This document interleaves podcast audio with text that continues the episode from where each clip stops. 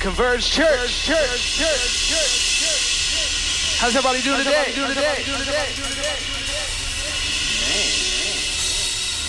Y'all doing good? Y'all doing good? Y'all stand up with us. Stand up with us. Can you guys pray? Guys pray? Guys pray? Come on, lift your hands. Come on, lift your hands. Lift your hands. Lift your voices with us. On this beautiful Mother's Day. Father God, we love you. We thank you for what you're doing in this house today. Oh. you are worthy to be praised. Mm, come on, put those hands together. Oh, say. When I think of your goodness and your love.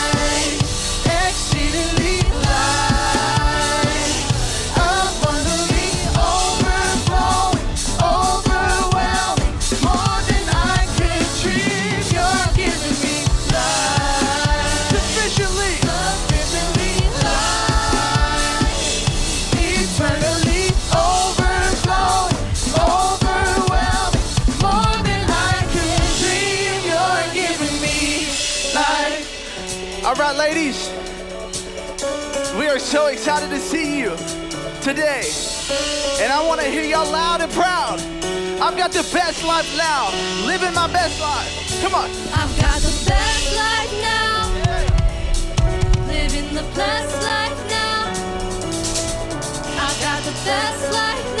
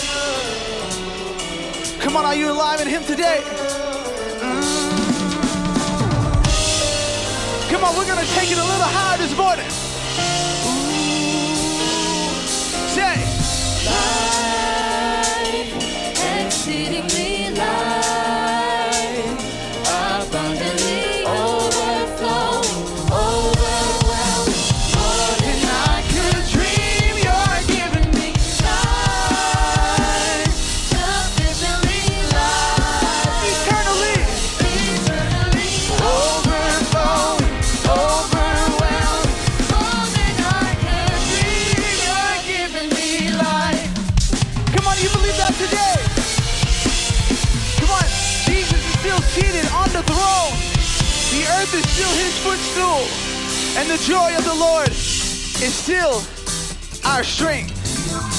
Come on, I said the joy of the Lord is still our strength. Yeah.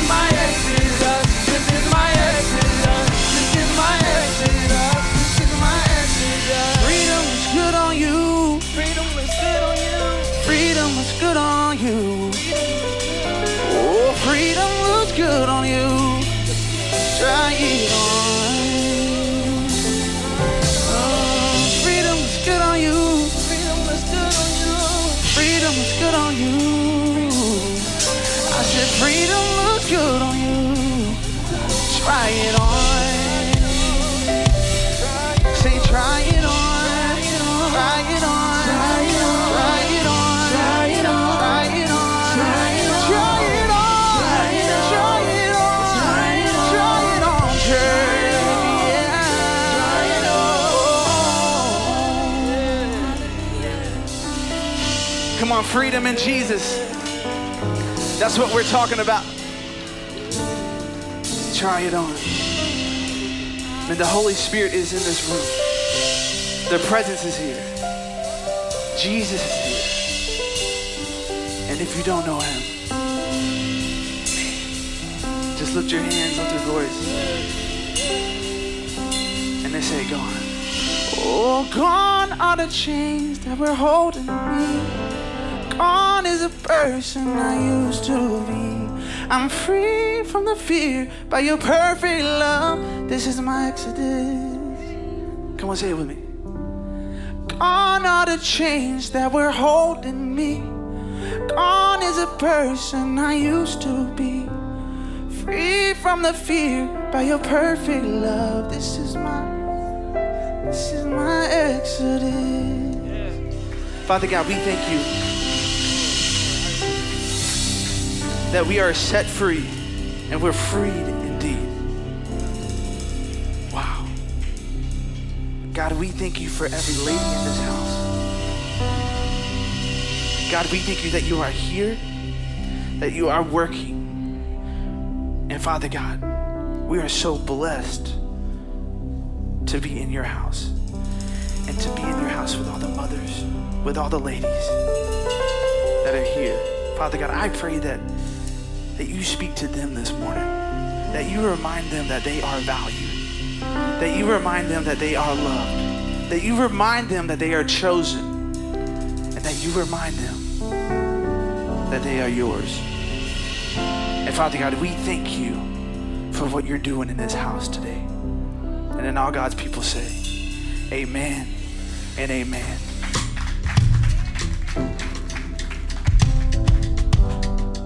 Amen.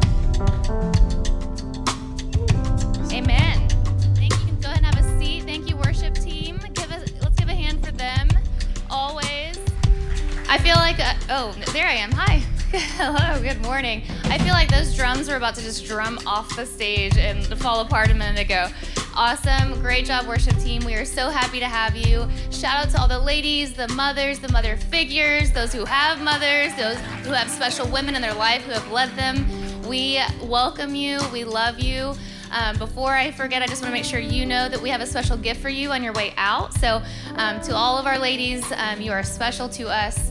Um, to those who have been mother figures, that uh, whether you've had challenges with it, or with your own mother, with being a mother, being a mother and just it's a challenge sometimes in general. So um, having the support system of all of you and being um, together as women we love you and we are just so thankful for you. So um, welcome. And to all of our converge family thank you for joining us. Welcome um, to our converge nation who will be streaming online. Welcome to you as well if it's your first time with us we are so glad that you came uh, we know there's a tons of churches around here there's also a lot of online streaming these days um, so to come out and be here with us, we appreciate you. If it's your first time, please stop by our Connection Center after service. We have a little gift for you, our way of saying thank you for joining us, but we'd also like to just meet you, uh, get some information to make sure that you can stay connected with us on what's going on here at Converge.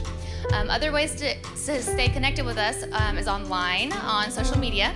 Um, so make sure you're following our handles um, at We Are Converge. It's at We Are Converge. Unless you're on TikTok, then it's Converge Church. So uh, make sure to follow us on those. There's a little different uh, content sometimes on different pieces. So don't assume just because you're following on Facebook that you're getting the full the full spiel of uh, social media. So go out, follow us. Uh, last but not least from me is the reminder that it's graduation Sunday, May 15th. So for those who have, yes, who've been putting in the work, um, the schoolwork, the studying. If you are a graduate or you have one, uh, whether that's um, high school, college, um, whatever that is, let us know so that we can celebrate you on May 15th. Uh, we ask that you email admin at weareconverge.com so that you can let us know uh, to prepare to celebrate for you. Please let us know by May 13th. That's Friday the 13th, if that's, that helps you remember it, um, just so that we can be prepared for you on the 15th. Thank you so much, Cassie. Guys, we are now moving into the Blessed Life segment of our worship experience. Yes, and that is our opportunity to help move forward the vision and the mission that God has given us at Converge. And one of the ways that we do that is in our giving. So, if you would like to partner with us financially, we have multiple ways that you can do that. Here in person, our ushers are in the aisles with their envelopes. Just raise your hand, we'll get one to you. We ask that you would fill out the details in its entirety so that we can properly account for your giving. You can also give online safely and securely by visiting us at weareconverge.com forward slash give. And you can give via our mobile app. You just search the iOS and the Android platforms for Converge Church Plano. And then you can also give via text. You text Converge Give along with a dollar amount to 77977. Thank you. Guys, we do appreciate everything that you guys do to help us provide life giving, life transforming ministry here at Converge. Let's just say a quick word of prayer. Father God, we come to you in the mighty, matchless, beautiful name of Jesus, and we thank you for the opportunity that you have given us to sow into your kingdom. We thank you for each family, each hand, each heart that has sown into this good ground here at Converge. We pray blessings upon those that give, God, those that are faithful, Father, and those who have a heart to give, Father God, but just are not at that point. We pray an extra special blessing for those families, Father God, because we know it's in their heart to do it, Father. We love you and we thank you for how you always provide for us, for how you are our source, for how every good and perfect gift, including financial gifts, Father, comes from you. We pray that we would use it to glorify you, to magnify you, to honor you, to share your word with the lost and the hurting, that we would lift you up, and then that you would draw all men unto you. It is in Jesus' name we pray. Amen. Amen. Thank you all so much. Enjoy the rest of this Mother's Day worship experience. It's Mother's Day, a time to celebrate all the wonderful mothers out there, not just for being shining examples of how great a mom can be, but also for being beautiful reflections of who God is.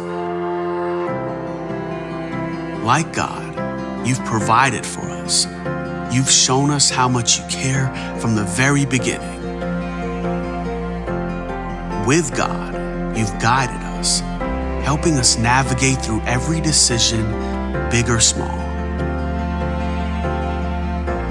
You've been patient with us, helping us grow and learn from the mistakes we make. And like God, you forgive us, offering us grace so those mistakes can never define us. You've been present. It sounds so simple, but it's so important just knowing you're there when we need you.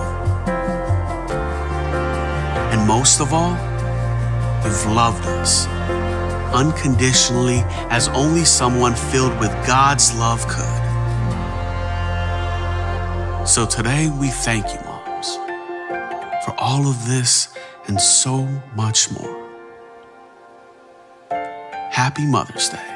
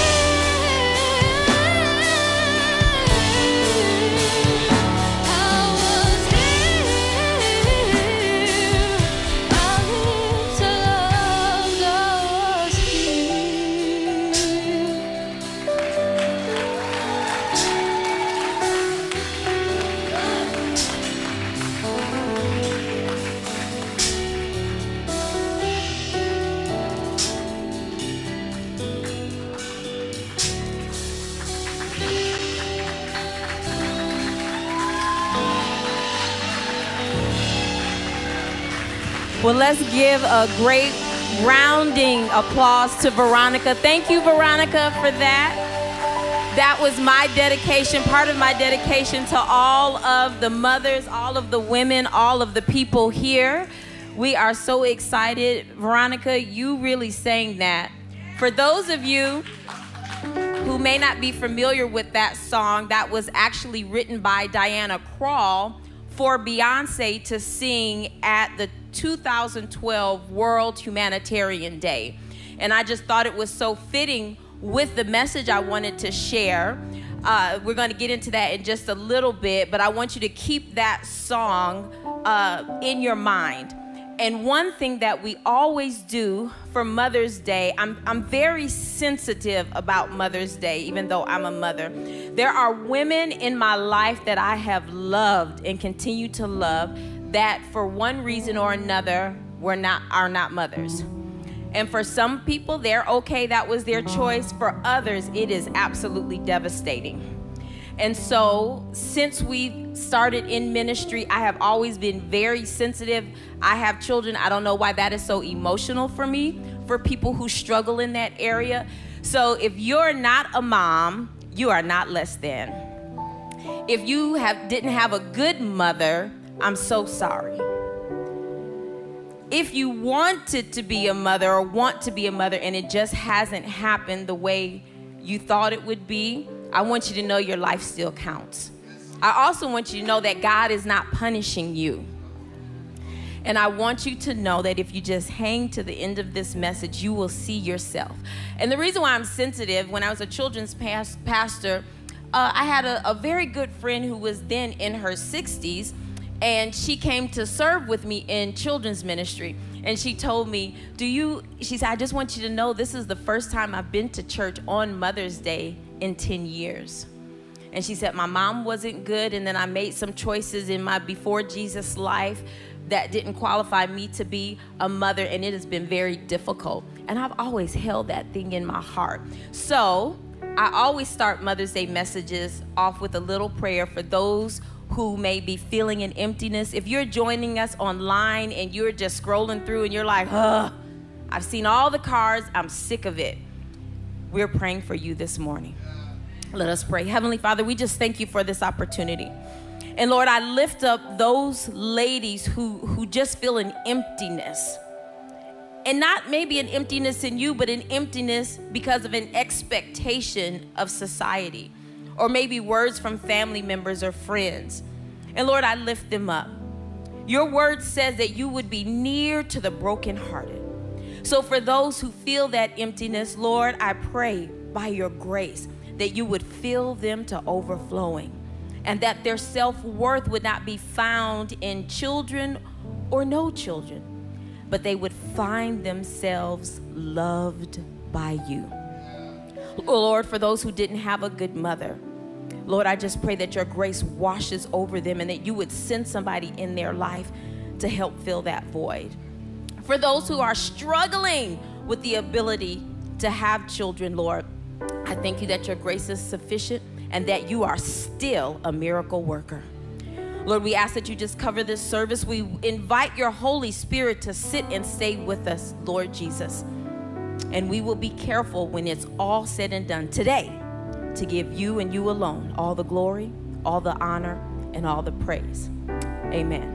Amen. Amen. Well, I am so excited to see everyone. I am going to just take my Mother's Day liberties and uh, do a few little things before we actually get started into the message. Again, thank you, Veronica, for that wonderful, wonderful uh, rendition. I was here. And so, happy Mother's Day to all of our moms. But I'm going to give, yes, if you are a mom, we do celebrate you, though we recognize we get the other, you know, we want to take care of that first. But the Bible says, says, give honor to whom honor is due. And so I am going to do that right now. So, Mother Mary Shade, could you please come to the stage? and so we have some very special mothers in the house. The Bible says that the older shall teach the younger, and you can come down here with Andrea. For those of you online, you may not be able to see Mother Mary. Mother Mary, are you comfortable in coming on the stage, or would you rather stay down? Okay. Well, we just wanted, I just wanted to bless you and honor you and thank you for being, as we would say, where I come from, a mother of the house. We love you. We thank you for your support. And people don't know this, but just about every couple weeks or every month, we get a little something from you in the mail. She'll, you send it to the church office, and I want you to know that it is never missed. We know that you are praying for us. We are grateful and honored by your commitment to God through Converge Church. We love you so much. We are glad you are here, and we just wanted to say Happy Mother's Day to you. Mother Jean St. James, could you come on up? Mama Jean, as I call her. Now, Mother Jean actually belongs to Tammy Pleasant, who's our women's ministry director. And Mother Jean, for probably, has it been five years now? I receive a text from her every single morning, 365 days of the year, of encouragement, of prayers. You're here with us. Before you were here with us, you were praying for us. She she is that mother that when I just don't need to say it out of my mouth, I will send her a text and say, "Can you pray?" She never asks a question, but she prays. And I thank you for that encouragement. Even the days I don't get to you, I read it every single day. And I love you and I thank you for the gift that you are to me personally, but to Converge. Thank you. And then is Mother Sarah here? Are you here, Chanita? Is Chanita here? Did anybody see Chanita today?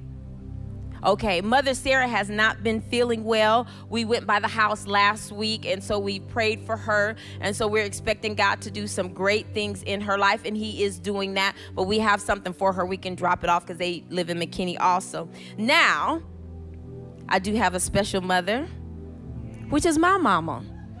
And I promised her that I would not make her stand and I would not make her say anything. I told her, I'll let you sit on the front row and I won't make you stand. And so she is not gonna stand, but I called Andrea and I said, Andrea, I need you to play my delivery person for my mother. Because without Georgia DeLois, I would not be.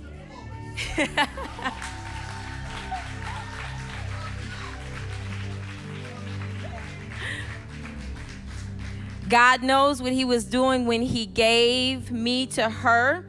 And uh, Ma, I just want to say,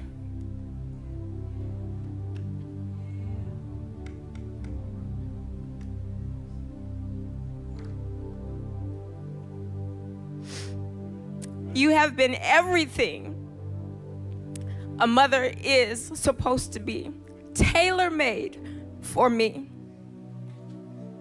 You have let me be Wendy, and you have celebrated. You have not always agreed, but you have loved me. I have seen the fight from Harvest Lane all the way to Presby Hospital. I love you. I admire you. And I'm so proud you are mine.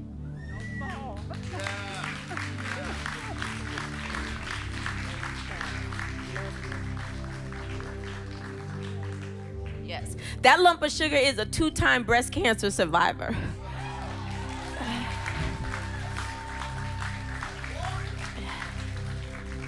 Yes. Excuse me for a minute. We have one more presentation we would like to make. Oh. On behalf of the brothers, Oh my goodness. to the mother of this house,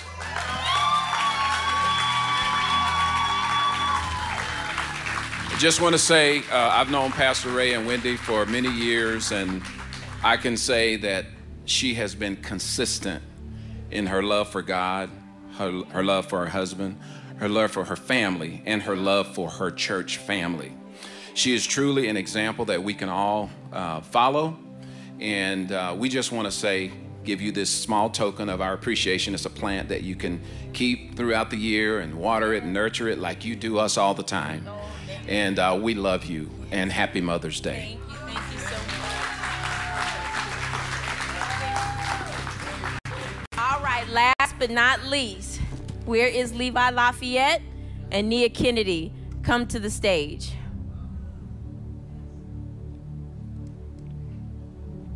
Quick, quick, quick, quick, quick. I know Nia produces our services in house and for online, so I'm sorry for upsetting the apple cart. Come on up the steps, but these are the unsung heroes of my motherhood.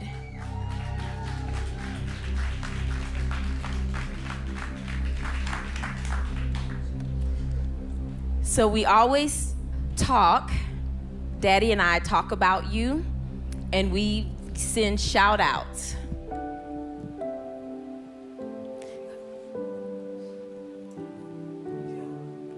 Nia went to prom last night.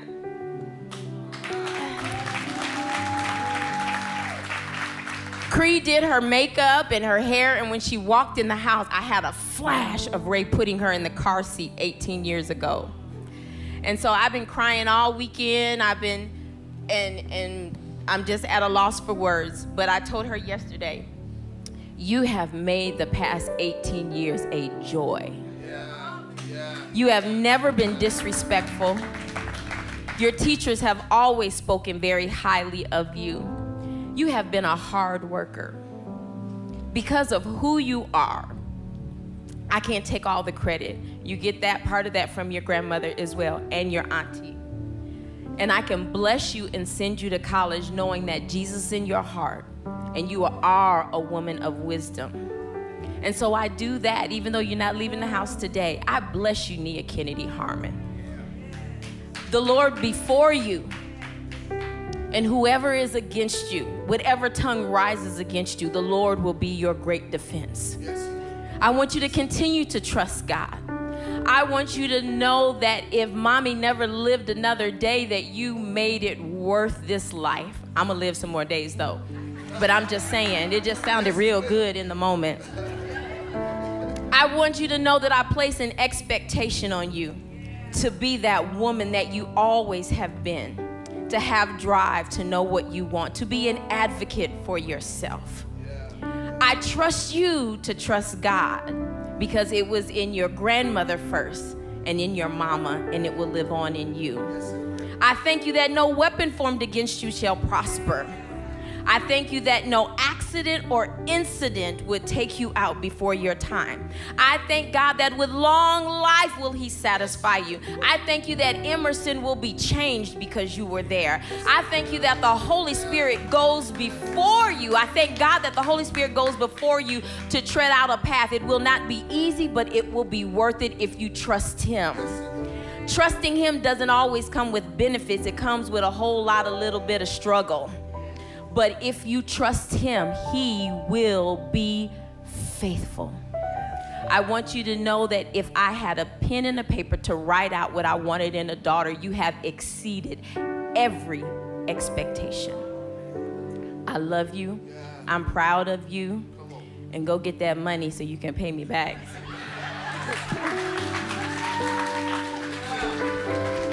Levi Lafayette before there was a Nia, there was a promise that I would have a son. And so when I got pregnant with your sister, I thought she was going to be a boy.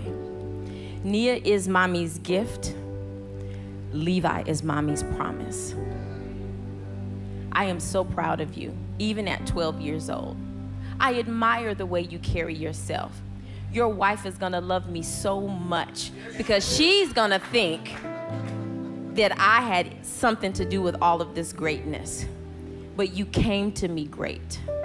You carry your grandfather's name and the Pape's name and Granddaddy Levi's name and the Harmon name. Your life lets me know how favored I am of God because He would crown me with the opportunity to bear a man child for this generation. I place an expectation on you, Levi Lafayette, that you will trust God even when you don't agree with mommy and daddy, that you will always find peace in being a gentleman. That when this world wants you to be roguish and mannish and thuggish and all the issues that the world wants you to be, that you would have confidence that Levi Lafayette is a gentleman. You come from a long line of gentlemen. I expect you to carry it on. I expect you to be just as much of a gentleman at 50 as you are at 12. I bless you, Levi Lafayette. You are the most beautiful promise that I could have ever received outside of salvation. I love you. I'm proud to be your mother. And you know I will fight somebody in the street if they do something to you. I love you.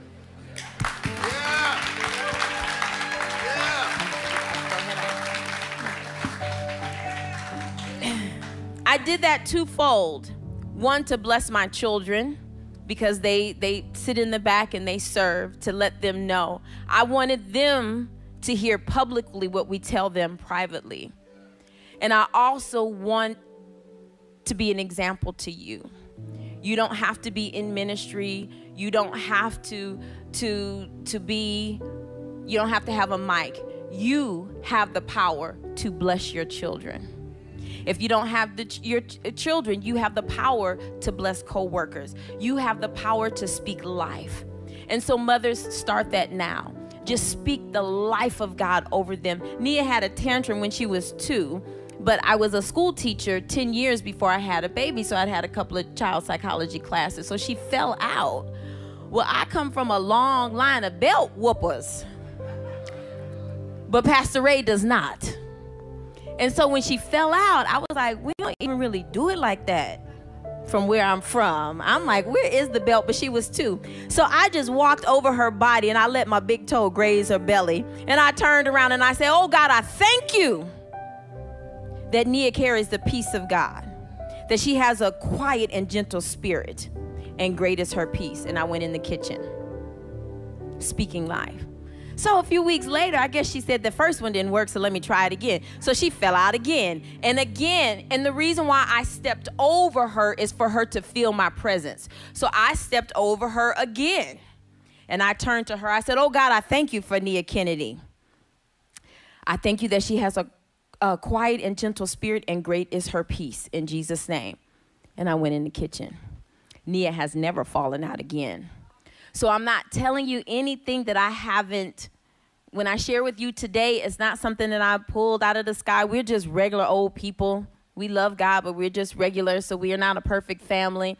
But speaking life into her, I learned that in Bible school. And so I could have matched that energy with some energy, and we would probably be fighting to this day. But I'm like, I'm the mama. I don't need her to validate that. I'm the mama, so I'm to step in my mama godly authority and speak life over her. I wanted to speak into her what I wanted to see. And because she came to us peaceful, those were prayers I prayed before she got here. She was two weeks old and slept through the night. Like we would be checking on her to make sure she was still breathing. So when she got two, you know, two year olds, they just are of another spirit. She just thought she was going to try me, and I just let her know we're not having that up in here. And so here it is. My children are not perfect. They have seen a lot of my mistakes, but they know God for themselves. That is one thing I can say Ray and I have been able to to to do well. You have been a part of their growth. They have seen you trust God.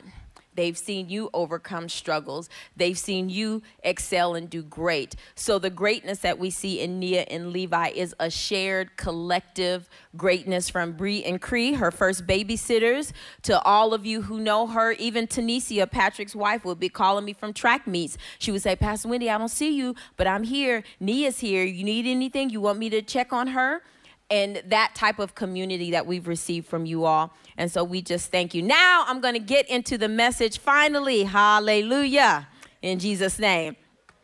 Let me say a quick prayer because I need to get back on track. Oh God, I thank you according to Psalm 119 and 130. The entrance of your word giveth life. And so, Lord, I submit my will, I submit uh, my personality. I submit my way of doing things, and I thank you that you have a word for your people.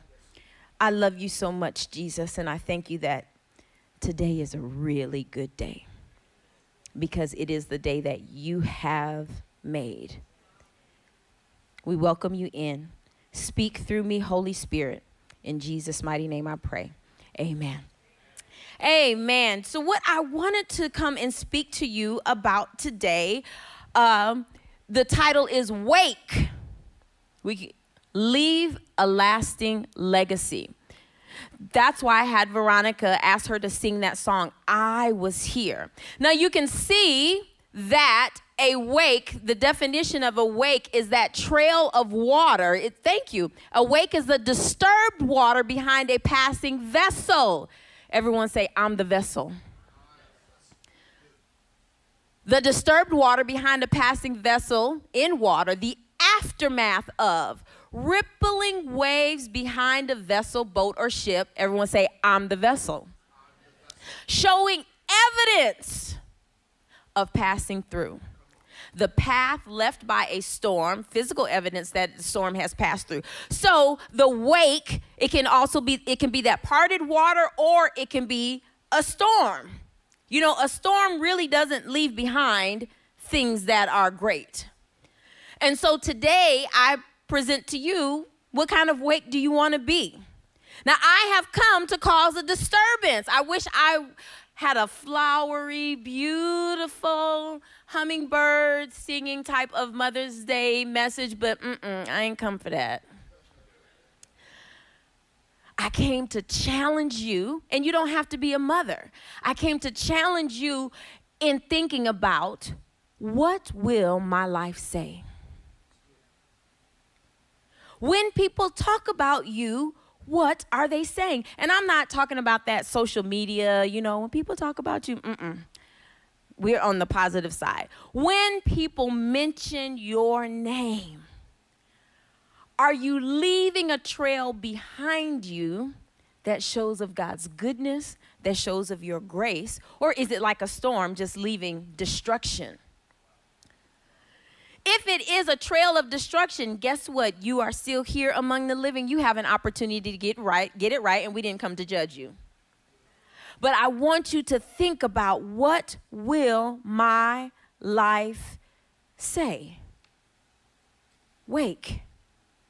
Now be aware wherever you go, whatever you do, you are creating a trail behind you. You are creating a wake. Is that going to be something that you're going to be proud of? And I think I'm a little bit in this rhythm is because it's been a tough season. The month of March, we we saw a lot of people go home to be with the Lord. And so this has been on the forefront of my mind. Also with Nia getting ready to leave for college, I am asking myself the question, how have I been in her life that she can succeed in life without me being present?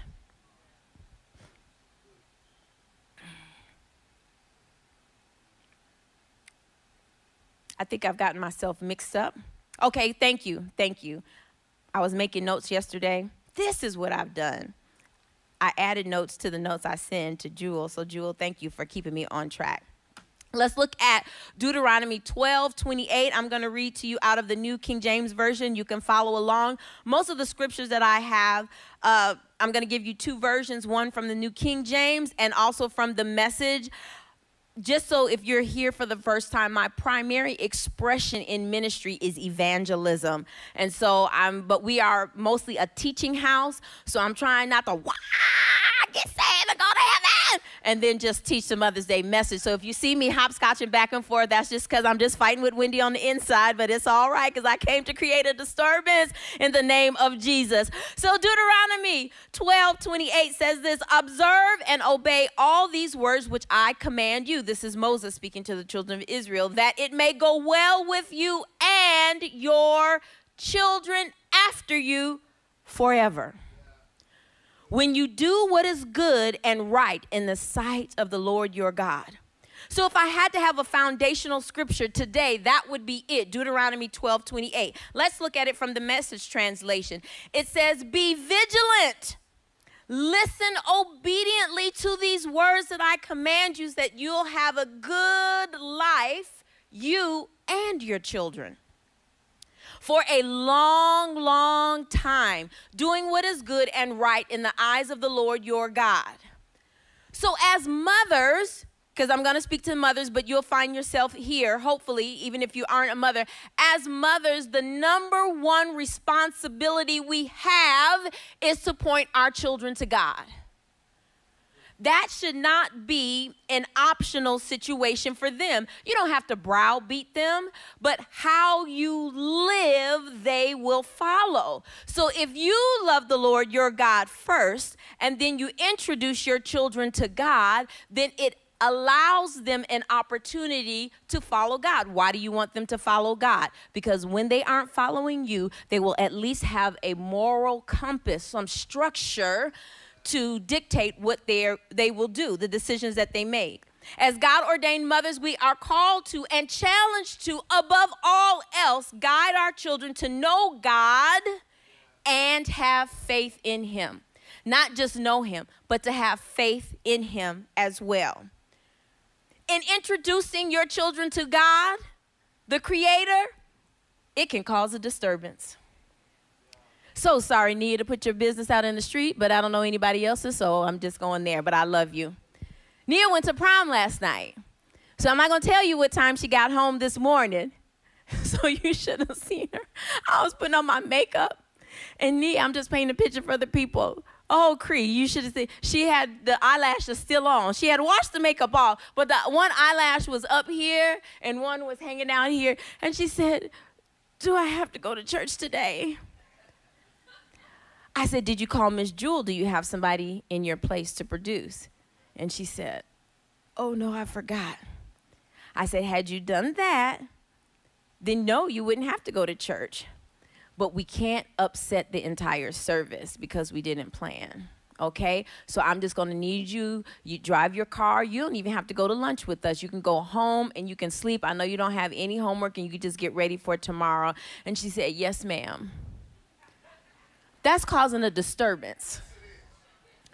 See, I don't really, I wanted to tell her, oh, baby, you can stay home, but she's leaving in August. I want her to know when she wake up with crooked eyelashes on and she got to go to work, guess what? You got to either glue them back down or take them off and just make it to work, sis. It wasn't about service. It's not about her being in church, but I am called as a mother to create a disturbance. I am not called to be her friend. And I want her to like me but I want her to love God more. And I want her to live long enough that she can see, oh, my mama wasn't so mean after all. And so, as a mother, what we're called to do is just lead them in the way they should go. She can't show up at nobody's job with some crooked eyelashes on, talking about, do I have to come to work today? Don't nobody even want to hear that but she is ours and she's safe. And by the time she washed her face, she had her brother ironing her shirt. I mean, this was a whole family affair to get out of the house, and she is here, and I appreciate it. And it wasn't a fight. Because at two, I said, Oh God, I thank you that she's got a calm and gentle spirit, and great is her peace. So at 18, I don't have to have pushback. She's not standing flat foot in our house talking about, well, I'm growing, I could do what I want to. Because at two, I was declaring over her but she's also seen me live it. You should have seen the hot mess I looked yesterday in front of her prom day and his family. Everybody looked so cute. And, you know, I hadn't planned out, and she was pretty much together. Cree had done her makeup and everything, but we were working on the house. My hair is natural and it's gray, which is of a own spirit of itself. So I I had on like this tennis skirt and casual, and everybody was dressed up for pictures. So I ran back upstairs. When you're running up and down the stairs in Texas humidity and your hair is natural, this side right here looked like it wanted to be a little bit of Frederick Douglass, and this side right here was trying to lay down like Jessica Parker, but it really wasn't making. It. And back here was just along for the ride. So I took the tennis skirt off and I went and put on the navy blue jumpsuit because McKinney High's colors are navy and gold.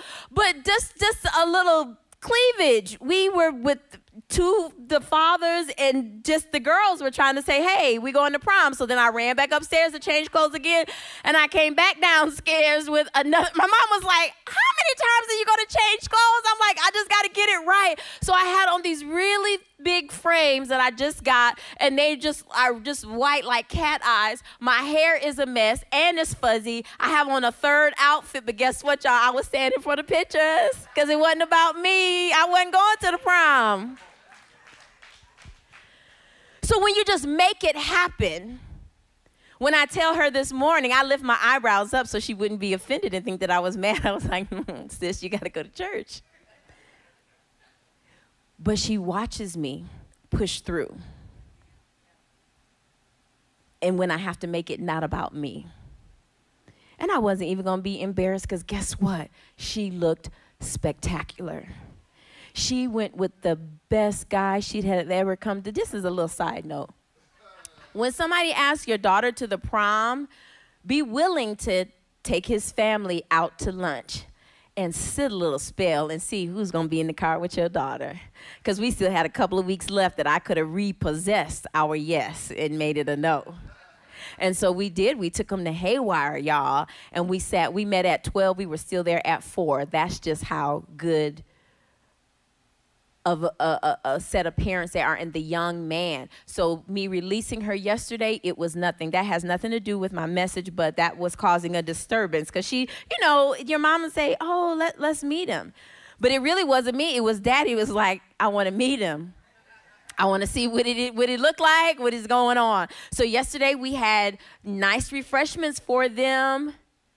I always try to place my children in a spot of favor with people that have their lives in their hands. You will never catch me going up to a school getting a teacher told in an ugly way. I get them told with my eyebrows up in a nicely edited email.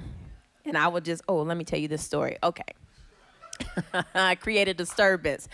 Y'all, Okay, so boom, this is what happened. Levi comes home from school one day and he is like all upset. He still has his backpack on. He is like, Oh, daddy, when I was at school today, the kids were asking me, Have you been called to the principal's office yet?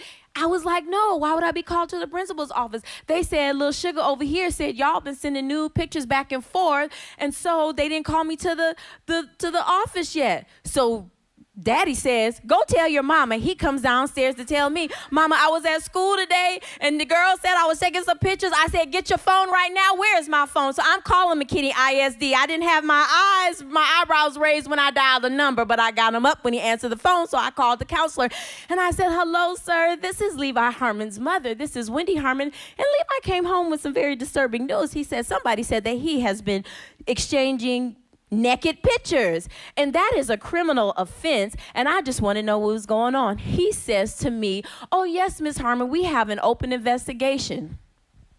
I said, wait, wait, hold on. Let me put you on speakerphone. And I did not lift my eyebrows up. I'm like, you have an open investigation on my 12 year old son about some nude pictures, and ain't nobody called, text, or emailed me?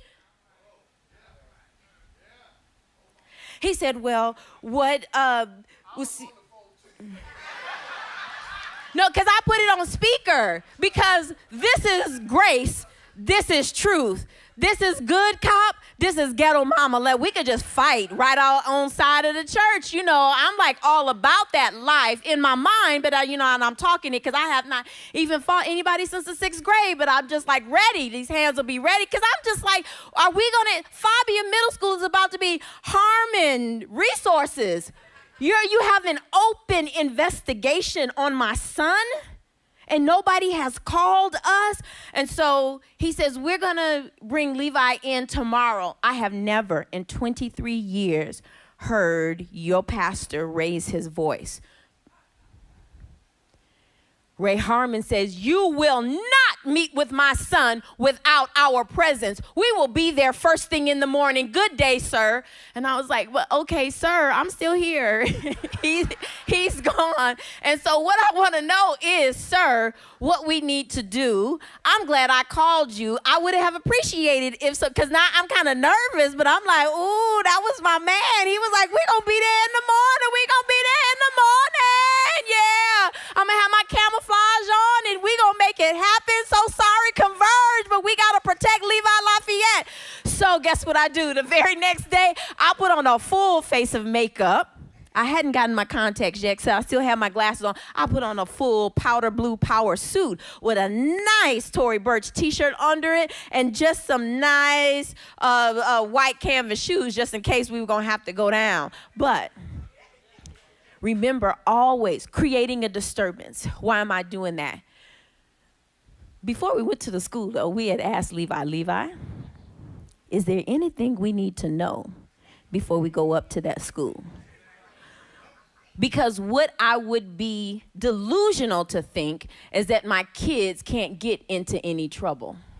I would be delusional to think that this internet and YouTube and streaming TV has not exposed them to some things that I don't want them to be exposed to.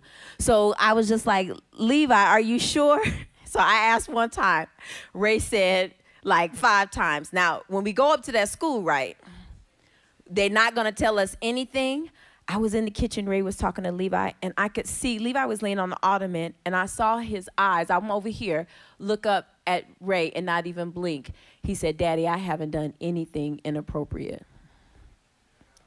And I said, we going with receipts. Give me that cell phone. Unlock it right now. Go to her name. And we scrolled and looked, and it was nothing. They had one little goofy picture from the from the cafeteria. And she was sitting far away. So when I go up to the school, we have the phone. She had even bought him a nice little teddy bear for Valentine's Day, girls. I took her teddy bear back. Because I wanted her to know we don't even want nothing from you. You lying on folk over here. So I go in there and we go through the phone and they said, Well, we've asked other children. It wasn't supposed to be talked about. And I said, But it's being talked about.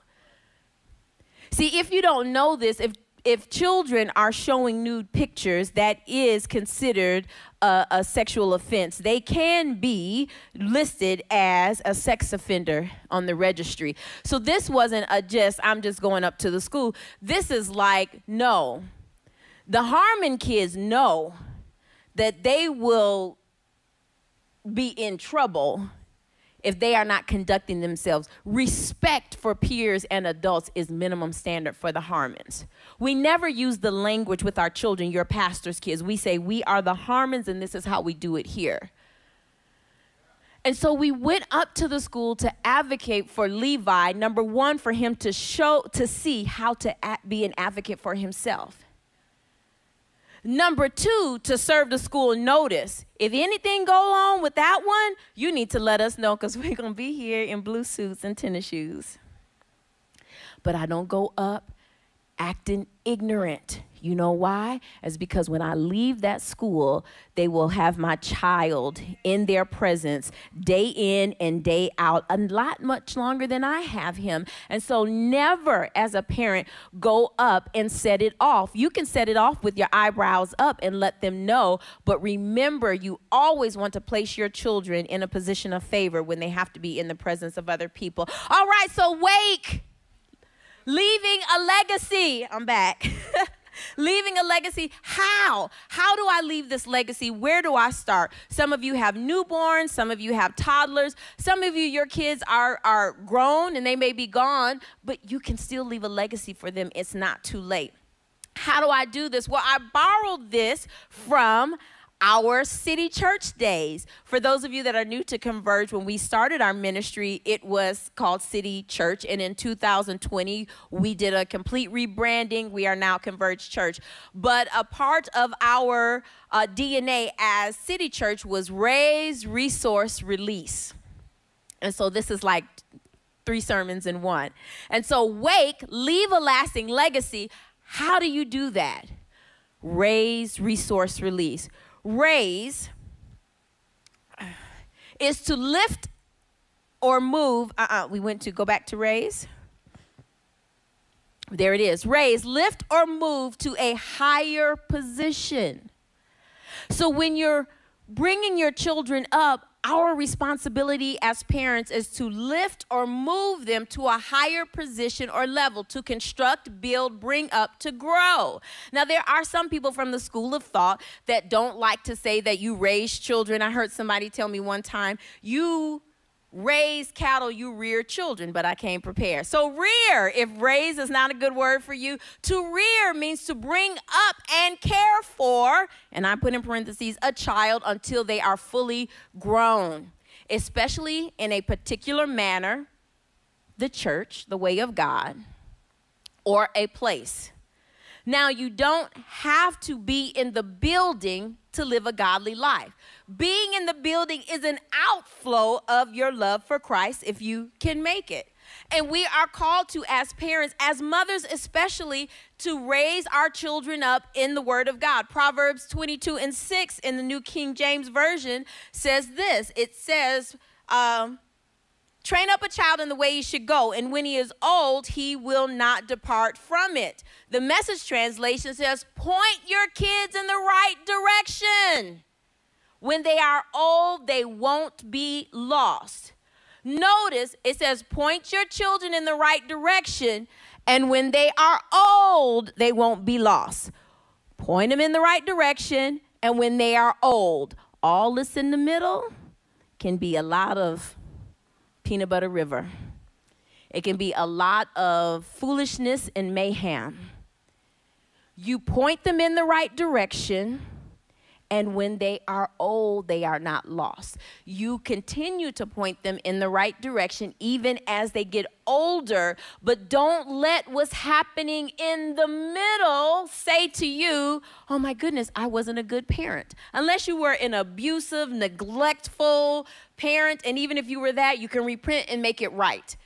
But unless you've done that, please, I'm probably a little ahead of myself, never allow your children's behavior to determine your goodness or how you've been bad. If you're a mom, I want you to take your hand, put it on your chest, close your eyes. Say, Lord, help me to never allow my children's behavior to indicate how good or not so good of a parent I am. I'm going to say it one last time. Never allow your children's behavior to dictate to you if you've been a good parent. You point them in the right direction.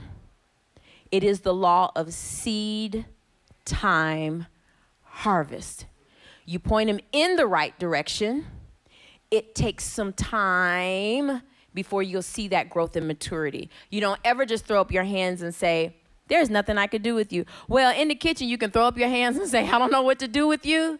But then you take it to the prayer closet and you tell the Lord, I don't know what to do with them. God, you made me a promise. See, when we look to the word, this whole church Bible follow God thing, it's not about to give you one more thing to do. It is not about you bringing your offering. It is not about being a social club and serving. It is about empowering you to have the best life that you can have. And when you don't know what to do, when you trust God and you've pointed your children to trust God, then you can say, God, I'm depending on you to bring it home. God, I'm depending on you for there to be a harvest. God, forgive me for my mistakes because none of us are perfect. Help me, Lord. But I want to set you free. It is seed, pointing them in the right direction, time, then the harvest. And I think when we accept that, we can take some pressure off of ourselves. You don't have to even take my word for it. You can look it up in the Bible. In Luke 15, the 11th through the 32nd verses, we have the story of the prodigal son. So I want to give you an example. I didn't put list the scriptures out because they're here for you. You can just uh, take notes on it. But this is what happened with the prodigal son. He is at home with his dad, and he's like, mmm, it's about to be Mardi Gras. And I want to just have some fun. So, Daddy, can I have my inheritance now, even while you're still living? Because I just want to go do things my way. And guess what the father says? The father says, "Mhm, You can have it your way. And so the son goes out. It's in Luke 15. And he is spending money on women. Yes, doing unrighteous things. He's being the big baller. All of the friends are coming. They're spending money. They're having such a good time. And one day he wakes up and he is broke. So all of the women are gone. All of the friends are gone. And all of the money is gone. And he's juiced Jewish. So he asks a farmer, Can I work on your farm? I can just work with your pigs. You know, Jews don't fool with pigs. And so he's working with the pigs. And he's like, Oh, I cannot. This is what he's telling himself. I cannot go back to my father's house. I've spent my inheritance. I will look silly if I go back. But I was having such a good time at my dad's house. I was always provided for. And now I'm eating with pigs. And then he just had one moment of clarity. Hmm. What if I just go tell my dad, okay, dad, I know I messed up. I'll just be a servant in your house, but I just really don't like it out here in the streets no more. So if you could just let me come back, I'll just serve. Parenting. The dad was a good dad, but did the son still go out? Yes.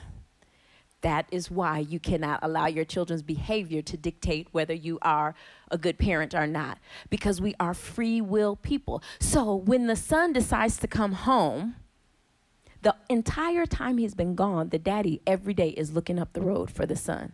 He doesn't see him, he goes about his business. Every day he's looking up the road. Every day he's praying, Lord, bring my son back home. Only prayer could have drawn him. That just don't happen by coincidence. That is not the universe and the, the, the energies and the manifestations lining up with the stars and the circles. Mm-mm. That was prayer. So when the father sees the son, he didn't sit back and light his pipe and say, mm-hmm, here he come now. Look at old raggedy self, all stinky. Yeah, come, come on and come on and ask me. I'm gonna let you back in, but just come on and beg me a little bit so you'll know that what I said was right. Mm-mm. The father grabbed a robe and he grabbed a ring and he took off running down the road to meet the son. In Bible school, we would say that was a picture of our relationship with God. Seed time harvest point him in the right direction, and when he's old, he'll not be lost. But that which lieth in the middle. So the son goes. He says, Oh, he falls at his father's feet. Oh, dad, I will just be a servant in your house. You were right. I should have never been messing with Kiki them. They ain't even had out there. They were with me when I was rich and then I was broke. Everybody disappeared and I was having to feed these pigs and I was eating the pigs. Like the father was like, mm-mm picks him up by his chin. You are my son. He placed a robe on him restoration, protection. You know what the robe did? It covered all the shame that he was carrying. Then he places the ring on his finger. You belong to us. Nobody can talk about you. And so when the son goes back, the father says, Let's have a big, big party. At another time, maybe Bible study, I'll teach you about the brother. Because you'd have thought the brother would be like, hey, you're home. The brother was like, dude, what's up? I've been here the whole time. This joker out here running the streets and you're going to have a party. That's how much God loves us. And that's the love we're called to with our children. Notice the story does not say that the daddy was in the streets day and night looking for his son, though there is nothing wrong with that. When people make choices, it is healthy and necessary to have very strong boundaries. And when they come to themselves as Christ followers, what we are to do is put a robe and a ring on them and say, Come on back home. Always leave the back door open. You can get you a screen door and just have it locked, and you can talk through the screen door if you need to have a boundary, but just always let them know, yep, we can talk about it and you can come home. And so that is a part, again, of our responsibility as Christ followers as well. Yes, I've gone to that part. Okay, let's look at Deuteronomy 6, 6 through 9 in the New King James Version. And it says, And these words which I command you today shall be on your heart. So everyone say, It starts with me. They shall be they shall be on your heart. Verse 7, you shall teach them diligently to your children and shall talk of them when you sit in your house and when you walk by the way, when you lie down and when you rise up. You shall bind them, these are the ways of God's, the laws of God's, the commandments of God's, as a sign on your hand. That's Jewish culture. We are Gentiles. And they shall be frontlets between your eyes. You shall write them on the doorposts of your house. So, what the scripture is saying is it starts with you. When you have the word of God in your heart, then you just naturally, out of the outflow, you don't wait till the weekend service to talk about it. When your kids come home and say, Oh, somebody was teasing me today. And you say, What did somebody say? And they'll tell you, Somebody said this. Or you say, Somebody was not telling the truth. Let's pray for them.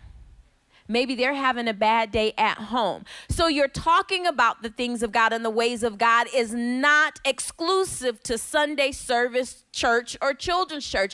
It is just how you do life. When they are believing for their ideal college and you've filled out the applications and you look at how much it costs and you're like, okay, we didn't save for that amount, then guess what you do? You teach your children to pray. Nia, on her 15th birthday, she asked Ray and I at dinner, Oh, for my 16th birthday, can I go to Paris? I was like, Can you believe to go to Paris? She said, Yes, ma'am. That was January 25th. By September, we have not made any arrangements to go to Paris. But one particular weekend, and I would check with her. She had a little shoebox in her closet. She said, I'm saving money to go to Paris. I said, Are you praying about it? And she said, Yes, mommy, I've been giving my tithes and I've also been giving an offering. I said, Okay. I didn't ask her because what I'm trying to do, I'm pointing her to God.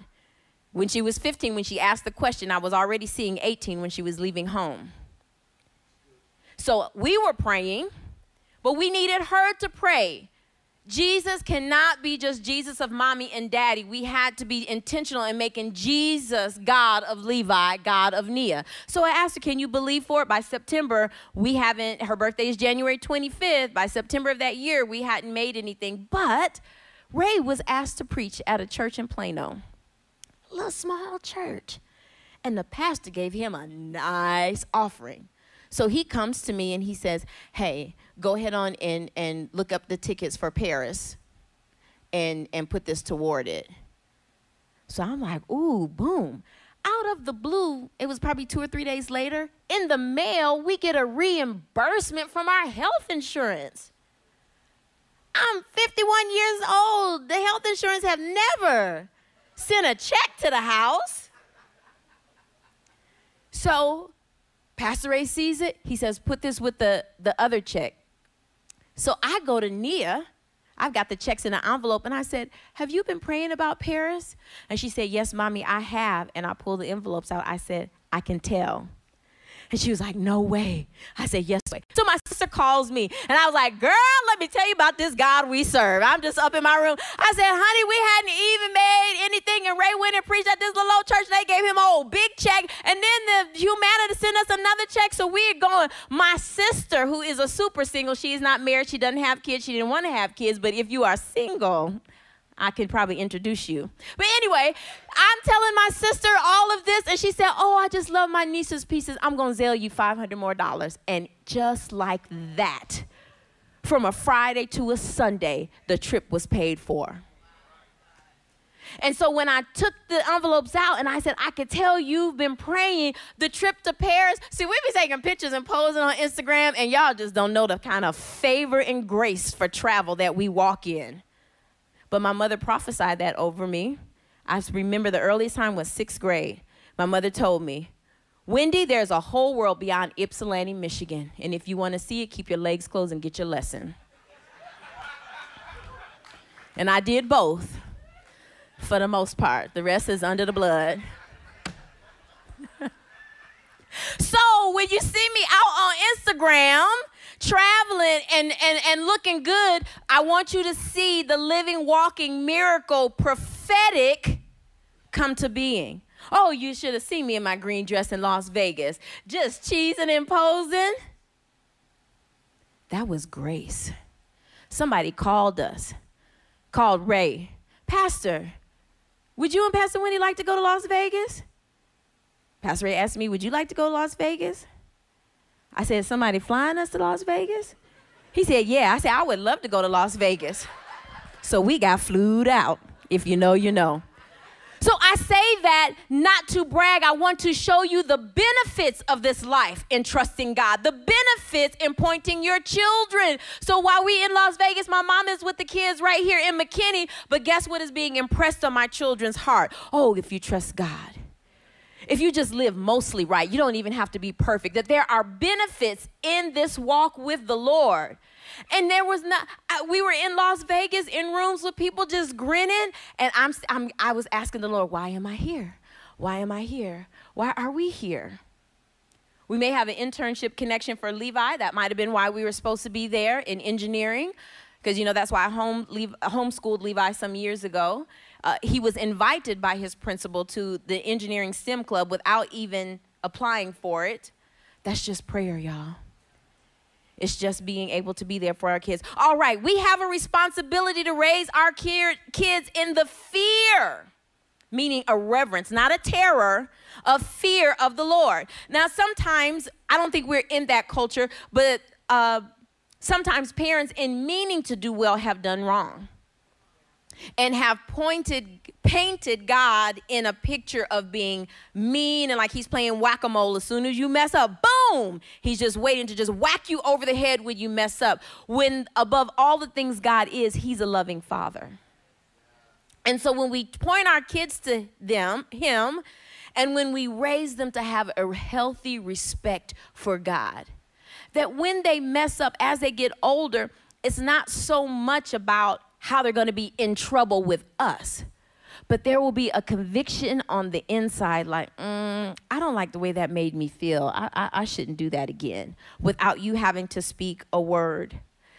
Exodus 20, verses uh, 5 and 6, I'm reading from the New International Version. It says, You shall not bow down to them or worship them. This is meaning other gods. This is meaning the culture. You don't have Jesus, the secret alternative lifestyles that don't exalt God. Now, are there principles in there that we can use? There are principles, but those principles are in the Word of God. In this new age culture, Jesus is not enough, but He is the only way to God the Father. So we have Jesus and crystals. Jesus, and I keep hearing this word manifestation, manifestation. Oh, I manifested that. The word says, speak those things that be not as though they were. That is a level of faith is just perverted. There are laws established, spiritual laws that are established in the earth, and you don't even have to be saved to reap the benefits. I don't know Oprah as a Christ alone follower, but is she wealthy? Yes. The Bible says God gives seed to the sower. Is Oprah a sower? Absolutely. She's going to build a school in Africa. She's going to give away wardrobes to people. She's going to give away cars through sponsorships. So, guess what? She is reaping the benefits of a spiritual law. God gives seed to the sower. The girls that need to go to school in Africa don't care whether Oprah serves Jesus or not, just like whether you're a believer or not, that you are subject to the laws of gravity. There are laws that we will see people operate in that are just spiritual laws, but they can have just a little twist of perversion on them. Jesus and Jesus alone is what I'm encouraging. You shall not bow down to them, for I, the Lord your God, I'm a jealous God, punishing the children for the sin of their parents. Remember, we just confessed over ourselves, it starts with me us being right. My granddaddy Levi used to say that because I had some kind of lie demon on me when I was a child. And I'm not even joking. I would just lie for no reason. My mother was not abusive. There was something in me, but I did get spanked. And I'm grateful for that. The Bible says that foolishness, folly, is bound up in the heart of a child, and the rod of correction shall drive it out. So it is okay to spank your children. If you have an issue with it and your little ones are little, this is what you can do you get a wooden spoon draw a sad face on it, name him Mr. Woo Woo. And so when they act up, you just swat their behind, not to hurt them. Boom, boom, make them sit in a time in. Don't do time out, depending on your child. If you have Mr. Woo Woo, Mr. Woo Woo can always be in the car or in a diaper bag. And when you start with that, that there are consequences to bad choices, the older they get, you won't have to spank them. But spanking is lawful and legal in the Bible, not abuse, but spanking. Where was I going before I got to the spanking?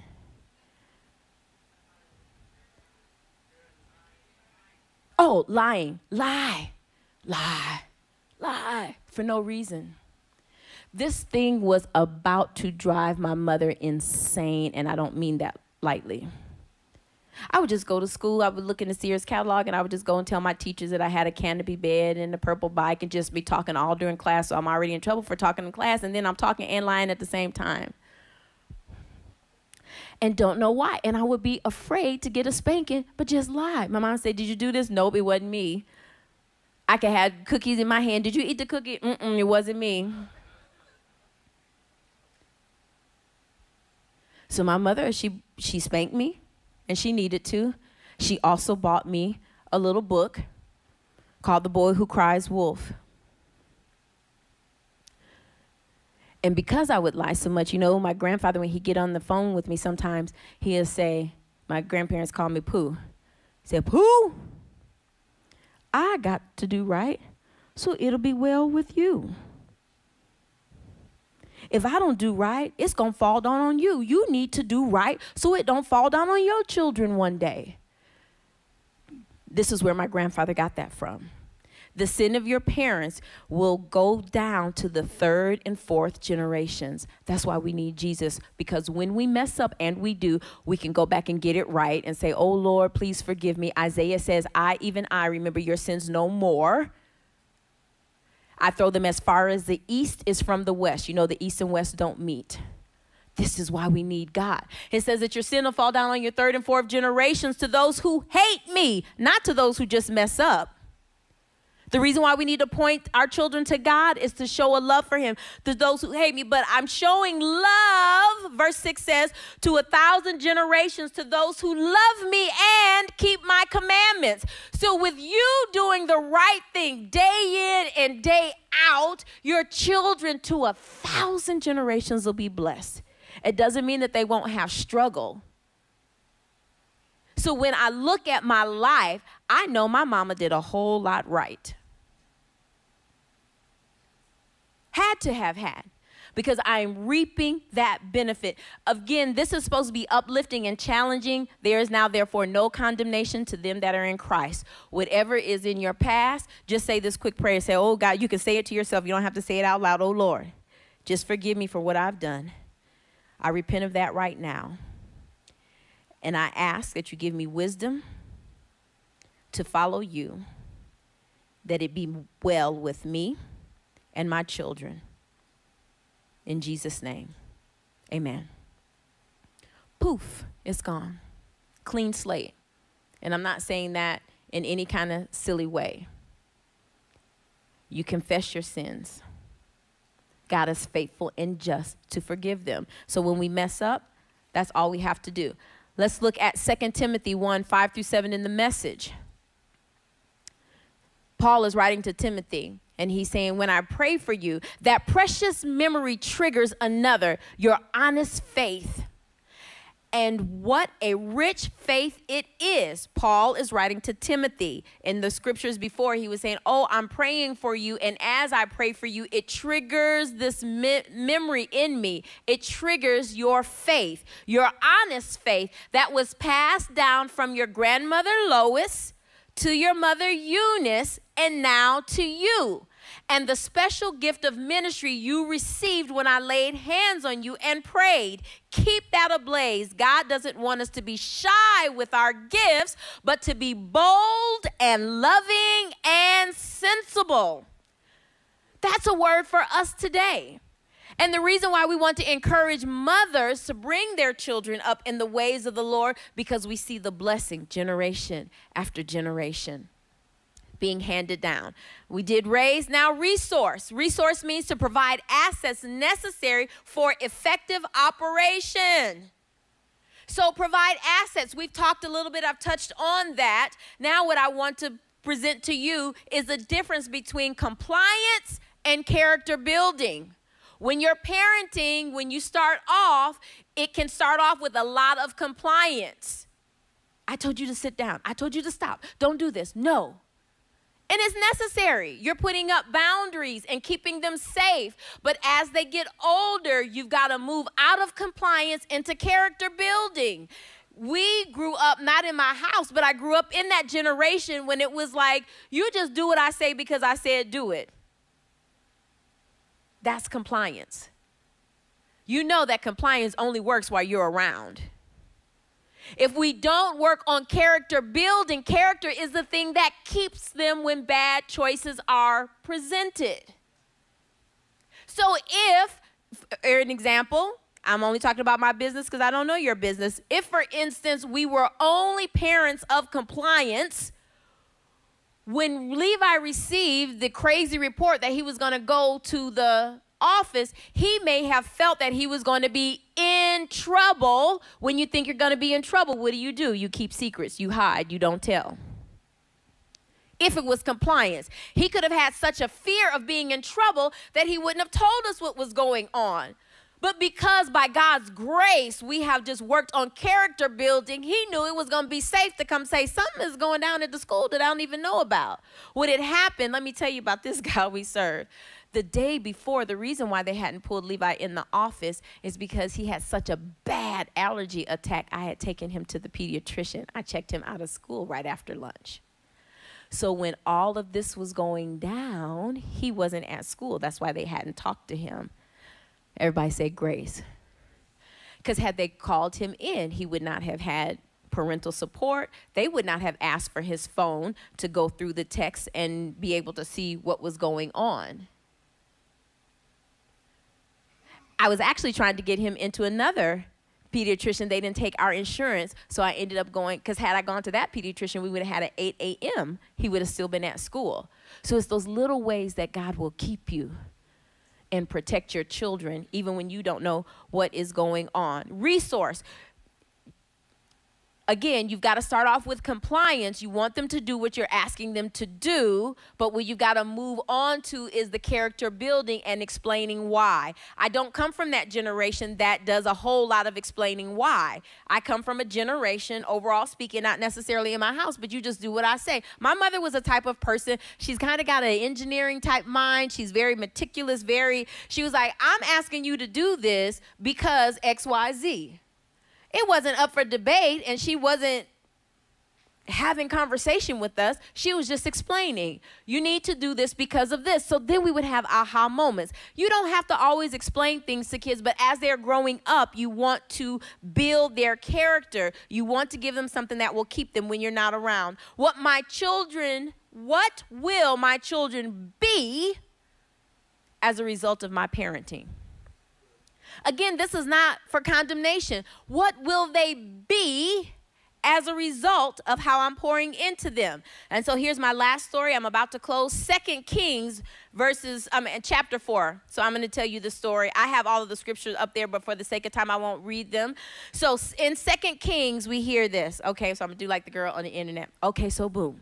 So there was this lady and her husband and they didn't even have any kids, but then the prophet Elijah used to come through town and they liked him. They knew he was a man of God. So this is what the lady said. She said, "Oh, honey, we should build a room for the man of God and when he comes to town, he'll have a place to stay." The honey says, the husband says, "Yes, that's a great idea, honey. I think that that would be wonderful so we can build a room." And whenever Elisha came to town, he stayed at their house. So because she was so hospitable, Elijah asked her one day, "What can I do for you? How can I pray for you?" And Elijah was with his man his armor bearer Gehazi. And she said, "Oh no, Lord, there's nothing that you can do." And Lord, not meaning God, but being respectful to to, to the man of God. And so Gehazi, being the armor bearer, says, "Okay, so Elijah, they don't even have any kids. So if they don't have any kids, then there's nobody to keep up with their property. So let's do that." So Elijah calls the Shunammite woman to the door. She didn't even go to the threshold. The the the, the scripture says she stood at the door. The man of God is in the room. She built for him, and she says, "Yes." And he said, "By this time next year, you'll have a child." She was like, "Nope, don't even play with me." I didn't ask you for nothing. I built a room because I just wanted you to be here and have a good place. I cannot get emotionally invested in that, so I'm not receiving that. The man of God said, By this time next year, you'll have a child. And guess what? She did because it was a word of the Lord. She had a child and everything was going on, and the child grew up. And one day, the daddy was going out to the land to till the land, and the little boy said, Oh, daddy, my head is hurting. So he told the servants, Take the boy back to his mama. He no good for work. So he went back to his mama. She had him on her lap, and she was rocking him, and she's like, Oh, he's getting worse. He's getting worse. And while she was rocking him, guess what? He dies. Right there in his mother's arms. You know what the mother did? She put on her shoes. She got her cloth and she went out. She told her husband, Hey, uh, where's the man of God now? I know he left the house last week, but where was he going to? Where is he? And he said, Why would you go see? It's not time for a festival or anything. Why would you go see him now? She said, All is well. Speak those things that be not as though they were. She said, I just need to see the man of God. And so he said, he said, I think he's in the other town. So she told her servant, Get on a donkey and you take me and do not stop for anything. And she went to him. The Bible says that when she saw Elijah, Elijah could see her up the road and he sent Gehazi, I go ask her what's going on because the woman is coming. Gehazi, said, What's going on? She was like, No, player, I'm not even here for you. She went to the man of God. So then Elijah was like, Oh, she got that kind of walk. So let me go and meet her. So he comes out to meet her and she fell at his feet. And she said, When you came to my house, I didn't ask you for nothing. You told me I'd have a son, and I had a son. And today his head was hurting and he is dead. Why would you do this to me? Guess what Elijah said? He said, Oh, sis, don't even worry about it. He said, Gehazi, go. She said, Oh, no.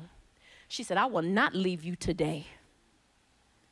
So then I, Elisha got his stuff, went. Gehazi put the staff on him. The boy's supposed to get up. He didn't get up. Elisha comes in. He lays on top of the boy, blows into him. He's praying, What is going on? The boy wasn't reviving. But after a while, Elisha leaves the room and he says, Go in to your son.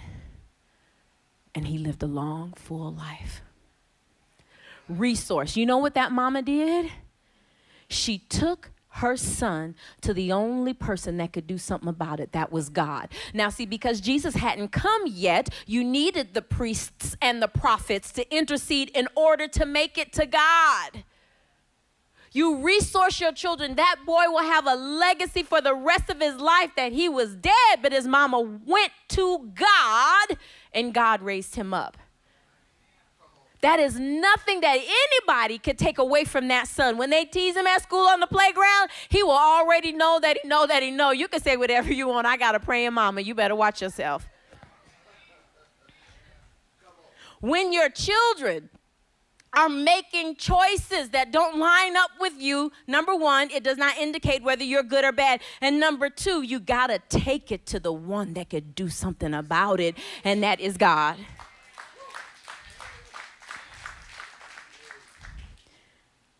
The greatest resource you can ever give your child is a relationship with Christ. Decide today how you want to live. This is what I have decided. When I had Nia, this is what I decided I wanted my life to be. When I leave this world, there's only three things I want Nia and Levi to be able to say about me. Number one, my mommy loved God.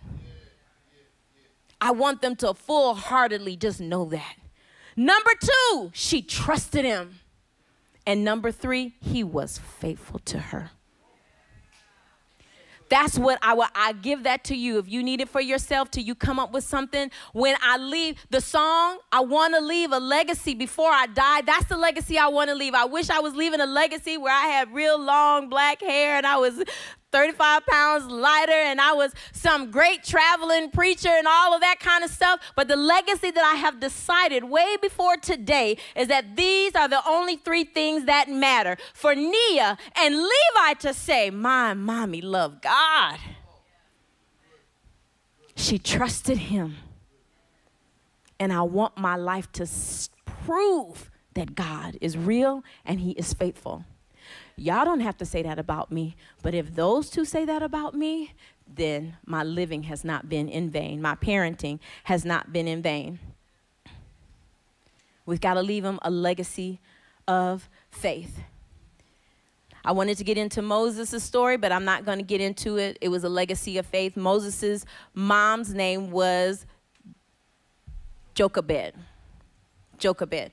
So what happened is Jochebed, okay, so boo. So Jochebed has this son. At the time, the Pharaoh was killing all of the boys, but she gives birth to a son. And so the godly uh, midwives decided not to kill him. So Jochebed keeps him. She was not worried about the edict, the law that had gone out from the Pharaoh, because she's like, I'm going to trust God. She was a Hebrew woman. And so she did all she could to keep him hidden. And then she made, she was resourceful. She made a little basket and put some tar and pitch in it and sent it up the river and told his sister Miriam, Go and watch this.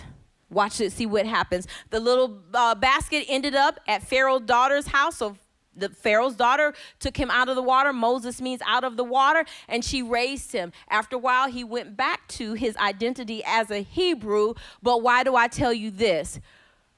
Jochebed trusted God above the law of the land. She left Moses, started his life out with faith. So when we raise our children in the things of God, when we resource them, whatever that looks like for that particular child, guess what's inevitably going to happen? You will have to release them. Release them to why God has called them, release them out into this world, release them to make the choices that they want to ch- choose, suffer consequences, and the whole time in the releasing, what you can do is trust God. Trust God. God will be faithful to you. As we prepare to release Nia, we are celebrating the opportunity we have to buy this building. But for the last 11 years, our children have watched us pray, watched us cry, watched us be hurt, watched us make mistakes. Last week, when we sat the kids down at the kitchen table and told them about the opportunity of this building, Nia looked at me and she said, She said, I'm so happy for y'all. She said, because I've seen your sacrifice, I've seen what you've done. And she said, I was asking God, is this stuff real? She said, I know I'm going to school, but all you wanted was a building, and I see what you do. And I was starting to wonder, mm, I don't know about this church thing. we have been praying, we have been fasting. Some of you have been with us this entire 11 years. Could it be that Jesus will give us this building just because my daughter was having a crisis of faith? That's how much He loves us. Can you imagine how devastating? I'm not talking about as pastors, how devastating it would be that little girl. I used to lie to my team lead, Lord forgive me, and tell her I have to go to the bathroom because sometimes when I was pregnant with Nia, I would just have an urge to pray. I would go into the bathroom and I just lay hands on myself. Oh God, I thank you that she'll never stray into the far country and that she'll serve you all the days of her life and go back to my classroom had no idea my daughter is serving day in, day out, beating us to church, that she's been watching the whole time. And it wasn't about whether we were good or bad parents. Guess what she was thinking? Mm, can I trust this God they keep talking about? And so, as we've walked this thing out, as imperfect as we walked it out, God is being faithful. Not just to Ray and Wendy, He's being faithful to Converge Church. You all are in the fight with us. Your kids didn't have great children's ministries, but you're still here. Your youth weren't going to youth conferences, but you're still here. And all we've done is preached his name. And I want you to know you don't have to be perfect. Just stay faithful. Just hold on to him with all you've got. You know what I told my husband? I said, if they don't give us the building, we'll stand out in front of the street and preach because God didn't say for us not to. It is not dependent on the building. Are you called or not? And he said, yes, I am. I said, well, if they don't want to give us the building, they can keep that little ugly building. This is a beautiful building, but I was just talking because I was upset. But that's the kind of resolve you have to have. Meshach, Shadrach, and Abednego, even if he doesn't do what I need him to do as a mother. Even if I am going to trust you, this place is not our home. We're just passing through. We're just passing through. But I'm telling you, mommy, if you can just trust him. Trust them with everything you have, even when those kids aren't doing right. Trust them. And you remind God, God, you told me from your word that you would keep them. God, you told me from your word seed time and harvest. God, you told me with your word for a thousand generations, if I served you, that my children would be blessed. And I can guarantee you this God is not a man that he should lie nor the Son of Man that he should repent. He will do exactly what he said. Oh Lord Jesus, we thank you for this day. Lord, we thank you for the opportunity to be mothers. Lord, we thank you for the gift that you have given us. And Lord, help us. We repent when we've gotten it wrong. But oh God, we choose today, right now, to walk in the grace of your goodness and of your mercy and your calling to mother these children, Lord. For every prodigal son, Lord, right now we call them home. For every mother that is just fighting with everything she has just to get up in the morning, Lord, we thank you for the grace and that you will give it to her. Lord, we thank you that the days ahead will be sweet days because you are a mighty God. Lord, we thank you that you will give us wisdom as mothers beyond our age, and our children would not be great to make us look great, but our children would be great to show the magnanimous of who you are, oh God. Let our lives and the lives of our children be a display of your amazing grace. Lord, let the wake of our lives disturb everything that doesn't belong to us, but also part away to your goodness and your glory. We love you, Jesus. We thank you for this day. We thank you for this time. We thank you for this building. We thank you for our pastor. We thank you for everyone here. We thank you that you are our God and that there is none like you. It is in your precious, mighty name we pray. Thank you, Lord. Amen. Amen. Yeah. Awesome. Stay up here with me, baby. Come on, let's give it up for Pastor Wendy. Awesome, awesome word. Timely word for every woman, every daughter, every mother in the house. Come on, y'all. You may be seated in the house. I, I got to do this. I would be remiss if I didn't do it. Listen, I'm so proud, uh, peacock proud of my Mocha princess. Come on, somebody. She's a savage righteous, holy, anointed. Oh, no, no, no, let me, let me, let me. But uh, awesome word, baby. Thank you so much for reminding us uh, that every day we live, uh, we leave a wake behind us, that we create a disturbance uh, for good and unfortunately sometimes for evil. Uh, But not for evil. no, no, no. We're, we're not leaving it for evil, but we, we could. We could. Um, you know, uh, uh, Pastor Wendy uh, uh, brought the kids up here, man, and, and just even everything you spoke over them, the words of blessing, man, just really blessed me. And I started to tear up, and, and you just shared. Jewel. Jewel. It's time. It's time.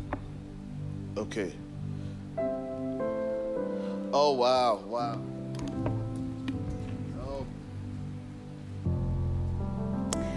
That is my Oma. That is Pastor Ray's mother, who is with Jesus right now.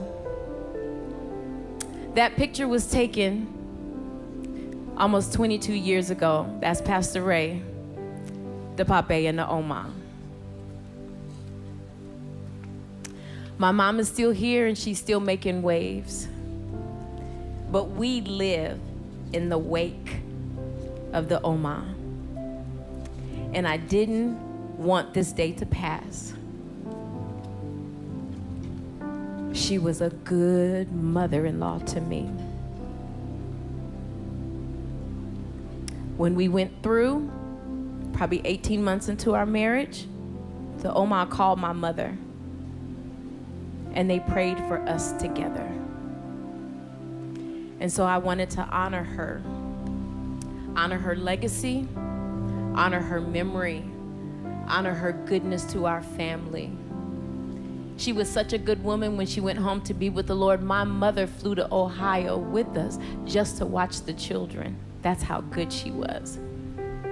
And so I would be remiss if I didn't honor the legacy, the love, the wake of Elizabeth Wisu Harmon.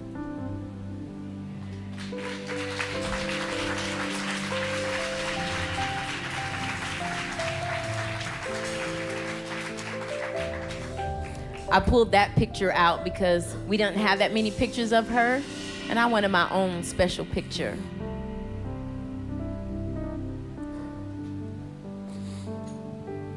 For those of you who are new for us, we lost the Oma suddenly. It was February 3rd. It was Super Bowl Sunday a few years back, almost four years ago. She went to church. She set up the communion table with the pastor's wife, and she sat down. And the best we can describe it is had an aneurysm. And we trusted God for seven days. She's with Jesus right now. But on this Mother's Day, I don't know how hard it is for Pastor. And so late last night, I sent this picture to Jewel. And I said, Can we do this?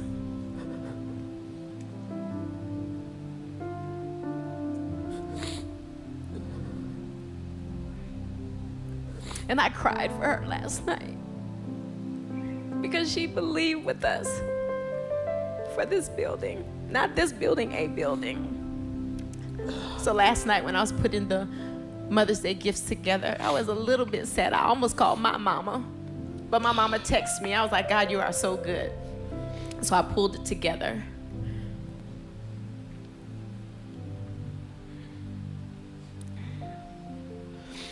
So, as we cry, I'm gonna give you some more minutes. When you leave, you're gonna get a gift. In one of your gifts, it's gonna be a handkerchief and a tube of lip gloss to all the ladies, not just the mothers. And what I want this to represent, I used to tell the ladies when we first started out at City Church, Dominique remembers this, I would tell them, girls, keep a pack of Kleenex and a lip gloss in your back pocket. So when life happens, you can have a real ugly cry, get your face together, put on some lip gloss, and look cute. Well, honeys, we have graduated from Kleenex to handkerchiefs. Because Kleenex leave a little residue and you can't really be that cute. So it's a symbol, it's a part of who we are. And we've had, we've shed quite a few tears at Converge Church the last couple of months. Still crying some tears, some happy, some sad. And so this Mother's Day, I want to leave you with this a part of who I am. When life happens like it's happening right now, it's okay to cry. Get you a good old ugly cry. Wipe your face off. Put on some lipstick, some lip gloss. Shake it out. And continue with the wake behind you, blazing a trail.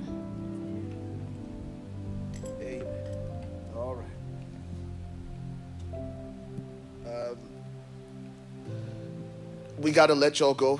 Um, but just seeing my mom's picture up there just brought a, a flood of uh, memories. I know Pastor Wendy said a lot of things about the legacy we leave and the wake we leave behind. One of the things I'm so grateful for that my mom gave me was a legacy of faith and learning to trust God. When you give in everything and nothing seems to be working. And I still be, I remember being in the ICU and my mom being in a coma. And Pastor Wendy called me. She said, Ray, how you doing? And the only thing I could think of was, who's gonna pray for me now? Because I knew my mom paced the floor for hours, not just praying for me, but praying for all her children. And I knew I'd never see her again. And all I could think of was who was gonna pray for me like my mom prayed for me. But I know that none of what's happened over the last two years is by accident. Know that even now, my mom, who prayed so much for our church, that God would give us a notable miracle.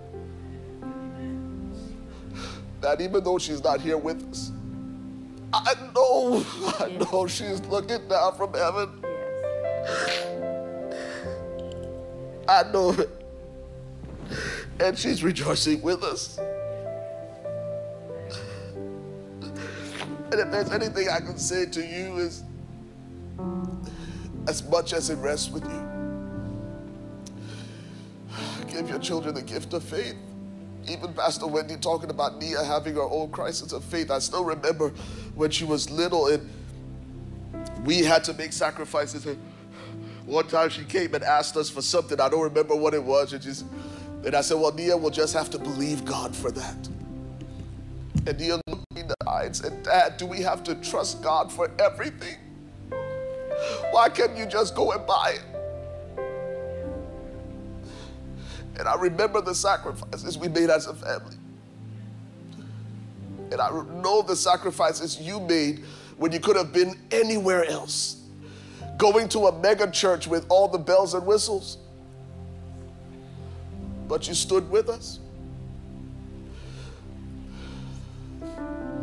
And just Friday, we executed the contract for this building and already transferred the earnest money.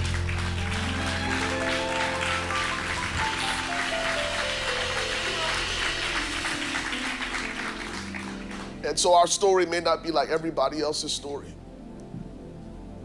It's been long, longer than we would have scripted it. It's been harder, but every moment has been worth it. And listen, I invite you. Uh, I didn't realize how many people hadn't seen the entire facility. It's 26,000 square feet, uh, fully loaded. Uh, and so I encourage you before you leave, if you have time, just tour the facility, the student ministries area, the children's area, all the things that we have prayed and asked God to do for us these years. He has done. So why don't we stand with us as we dismiss you? Because what we're standing in is a miracle of God, a notable miracle. And for everybody who's been waiting on God, God is faithful